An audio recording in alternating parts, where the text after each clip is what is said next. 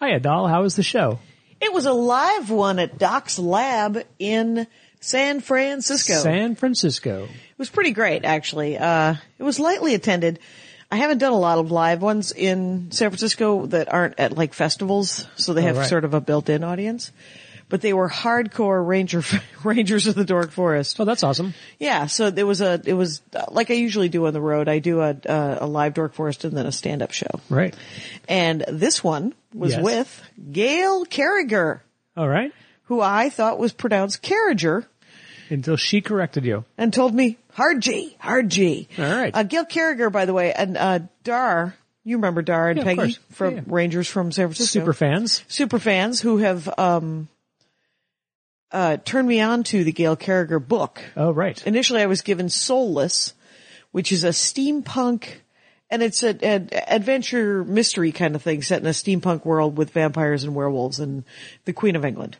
And, uh, and then I got turned on since Gail was going to be on the show. I went and I looked, she has a young adult series that I kind of like better. Oh, yeah? Uh, I like them all. Well, you and I have all uh, have, are fans of young adult fiction. I love a teen superhero. Yeah, teen superheroes, and if they're werewolves and, and vampires and queens of England, then that's all good. exactly. And so this is the finishing school series. Uh, Gail Carriger has the finishing girls, uh, school. And she also has a series called the Parasol Protectorate, which you gotta love. Uh, the, the finishing, the finishing Mm-hmm. They're school one. superheroes. They're clearly superheroes. They're clearly 14 year old superheroes who, um, are working with a lot of, and all the servants are it's- but it's- mechanicals. but it's steampunk it's all steampunk. and Victorian England. and Victorian England, and then there's racism. It turns out steampunk didn't fix racism, Andy Ashcraft. I know it. Mm. You would So, think why was there was there something with the brass? there was something with the pewter. There was something with the giant typewriters. I'm uncertain why racism was not fixed, but so it's a you know it's a beautiful. It's actually a very sweet story, of course, and uh, and then the action's fun and and it's very funny, and the clothes are kind of cool, and it makes me want to dress like that. Sure, I don't know that I could carry it off. Do you know who you can? could though? totally you could totally carry it off. Well, I love that you think that I could. Gail Carriger, by the way, can totally carry it off. Oh yeah, She showed up for the live episode of The Dork Forest. in full regalia. She was dressed more like 50s. I mean, and I'm probably not naming it right, but they were like sort of the, those slimline cute pants that have polka dots on them that look like they're from the 60s, like, like Oh, Okay, Doris yeah. Day Yeah, would sure. wear them Right, yeah, like like like um, with capris. a heel. Like a, yeah, sort of like a, like, like a, a capri, Yep. but not a capri. but not short? Pencil pants, maybe? Pencil, pencil pants. I think that. Maybe, don't know that who that's- knows.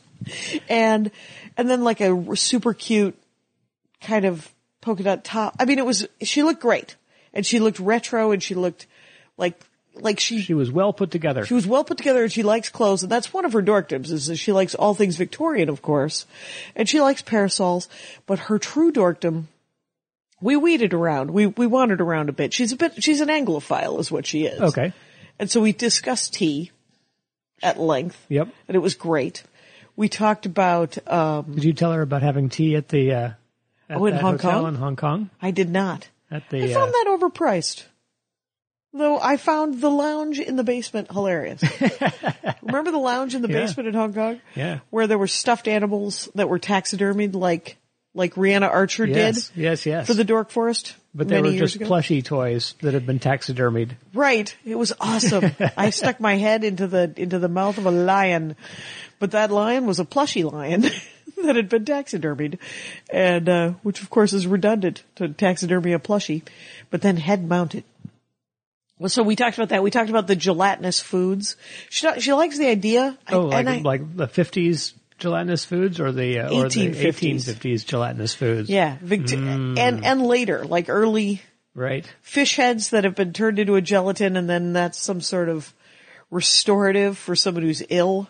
All right. and and she also she likes food that stares back at you is what she likes like a like a piglet or the, the a turkey where the head's jammed on top of the in into the platter so that it's staring back at you. That is very weird. it is weird.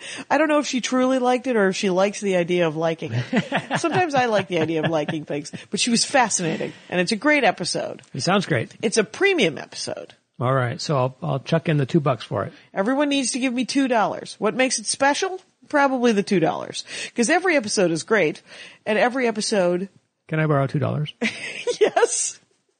Every episode is, cause there's a free episode every Tuesday and then these premium episodes are extra episodes that are live episodes and they, and the two bucks help pay to have more of them. Okay. So You might be preaching A little to the def- perverted at this point. I might be a little defensive. anyway, it's a great episode. Tune in. Thanks for uh, listening to Andy and I discuss the episode. Andy talks about the show.